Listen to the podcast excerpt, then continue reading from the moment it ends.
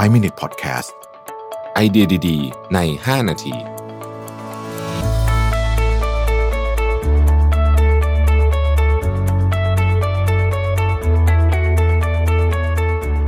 สวัสดีครับ นี่คือ 5 Minute podcast นะครับ คุณอยู่กับประวิทานุสาหะครับ วันนี้จะมาชวนคุยเรื่องเรียนออนไลน์ฮะคือตอนนี้ก็หลายคนก็สวิชไปเรียนออนไลน์กัน เยอะนะฮะด้วยความจำเป็นเรื่องของโควิดเนี่ยนะครับ แต่ประเด็นที่มันน่าสนใจก็คือว่ามันอาจจะไม่ได้เวิร์กจริง ๆ ที่เราคิดก็ได้นะครับในในหลากหลายมุมนะฮะเราก็ต้องบอกด้วยว่าขึ้นอยู่กับอายุของผู้เรียนด้วยนะครับเอ่อกลุ่มที่มีข้อกังขาเยอะแล้วกันใช้คำนี้นะฮะก็คือกลุ่มเด็กๆนะครับเพราะว่าบทความมาจาก the atlantic.com นะครับชื่อว่า distance learning isn't working นะฮะเขาบอกว่าลอง imagine ภาพของคุณแม่ลูกสามที่ต้องจัดคอร์สเรียนให้กับเด็กที่อยู่ 3 ชั้น อยู่ที่บ้านพร้อมกัน โดยที่คลาสเรียนเนี่ยเป็นเวลาเดียวกันก็คือ พี่คนโตก็ต้องเรียนอันนี้กับครูคนนี้พี่สามคนนะฮะใช้อุปกรณ์สามเครื่อง แล้วก็เด็กๆก็จะยังไม่คุ้นกับการใช้อุปกรณ์พวกนี้นะครับเขาพูดอย่างนี้บอกว่า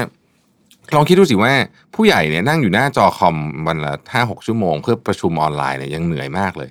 เด็กเนี่ยไม่ไม่ค่อยไหวอะนะครับไม่ค่อยไหว แล้วก็ที่ไม่ค่อยไหวกว่านั้นก็คือว่า เออ จะใช้คำว่าอะไรเดียคือบางบ้านเนี่ยเขามี value คือเขามีความเชื่อว่าไม่ควรจะมี screen time เยอะวันหนึ่งครึ่งชั่วโมงหนึ่งชั่วโมง แต่ตอนนี้กลายเป็นว่า screen time ของลูกเนี่ยเพิ่มขึ้นเป็นห้าหกชั่วโมงอะไรเงี้ยนะครับมันก็เลยเป็นเรื่องที่ที่ค่อนข้างจะหนักใจอยู่เหมือนกันนะครับสิ่งที่เขาเสนอก็คือบอกว่า คือตอนนี้ระบบการศึกษาของเราเนี่ยเราใช้คำว่า one size fit all ก็คือเราเอาคนมานั่งในห้องมีครูสอนหนึ่งคนใช่ไหมฮะ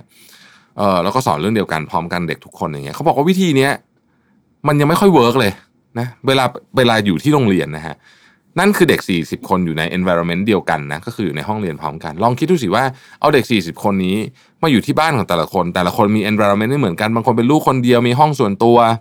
บางคนมีพี่น้องสามคนอยู่ห้องเดียวกัน บางคนพ่อแม่พูดภาษาอังกฤษเก่งคนพ่อแม่พูดภาษาอังกฤษไม่เก่งคนพ่อแม่เก่งเลขคนพ่อแม่ไม่เก่งเลขแล้วโหวุ่นวายไปหมดนะฮะ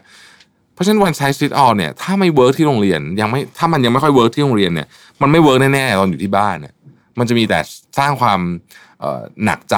มากขึ้นด้วยซ้ำนะครับ ทีนี้พอเป็นอย่างนั้นปุ๊บเนี่ยเขาเลยบอกว่า แล้วมันมีวิธีอื่นไหมเขาแนะนำบอกว่าจริงๆเนี่ยการเรียนที่บ้านเนี่ยมันควรจะถ้าเกิดจะเอาแบบนี้นานๆนะครับ สมมติว่า 1 ปีเลยเนี่ยนะครับตั้งหลังจนกว่าโควิดจะมีวัคซีนเนี่ยถ้าจะแบบนี้นานๆเนี่ยการเรียนจะต้องเปลี่ยนไป อาจจะต้องให้ไกด์ไลน์กับคุณพ่อคุณแม่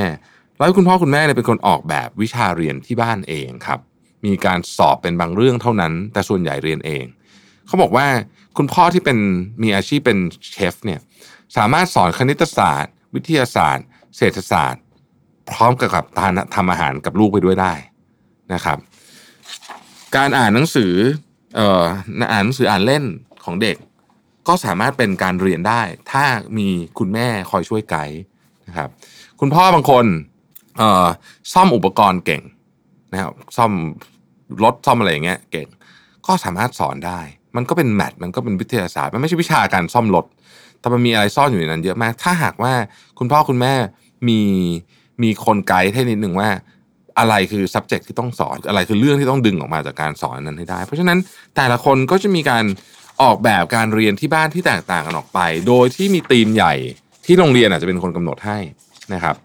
แล้วก็แต่ละคนก็ไปทำ กันในแบบที่ตัวเองถนัดในช่วงเวลาที่ตัวเองโอเคนะครับคุณพ่อคุณแม่ก็ต้องทำงานด้วย เพราะฉะนั้นเนี่ยก็ต้องออกแบบให้มันเหมาะสมด้วยนะฮะคือผมว่ามันก็เป็นการข้อเสนอที่เอ่อดูแปลกนิดนึงแต่ก็อาจจะเวิร์กก็ได้นะครับ อันนี้ก็ต้องทำงานร่วมกันระหว่างครูนะครับ ระหว่างโรงเรียน ผู้ออกแบบเอ่อการสอบอะไรต่างๆ เหล่านี้เนี่ยนะฮะว่าจะสอบวิธีเดิมได้ไหมเนี่ย แล้วก็ตัวผู้ปกครองเองด้วย เพื่อให้การเรียนที่บ้านเนี่ยมัน work จริงๆ เพราะตอนนี้เห็นแล้วว่าหลายครอบครัวเนี่ยเริ่มมีปัญหาเรื่องนี้แล้วนะครับ เรื่องของการที่มีนักเรียนอยู่ที่บ้านเนี่ยนะครับ ก็ฝากผู้หลักผู้ใหญ่ในบ้านเมืองนะฮะเผื่อท่านมีโอกาสได้ฟังอยู่เนี่ยลองพิจารณาเรื่องนี้ดูว่าเราจะปรับใช้ยังไงได้บ้าง ผมคิดว่าเป็นข้อเสนอที่น่าสนใจดีเหมือนกัน ขอบคุณที่ติดตาม 5 minutes ครับ สวัสดีครับ 5 Minute Podcast ไอเดียดีๆ ใน 5 นาที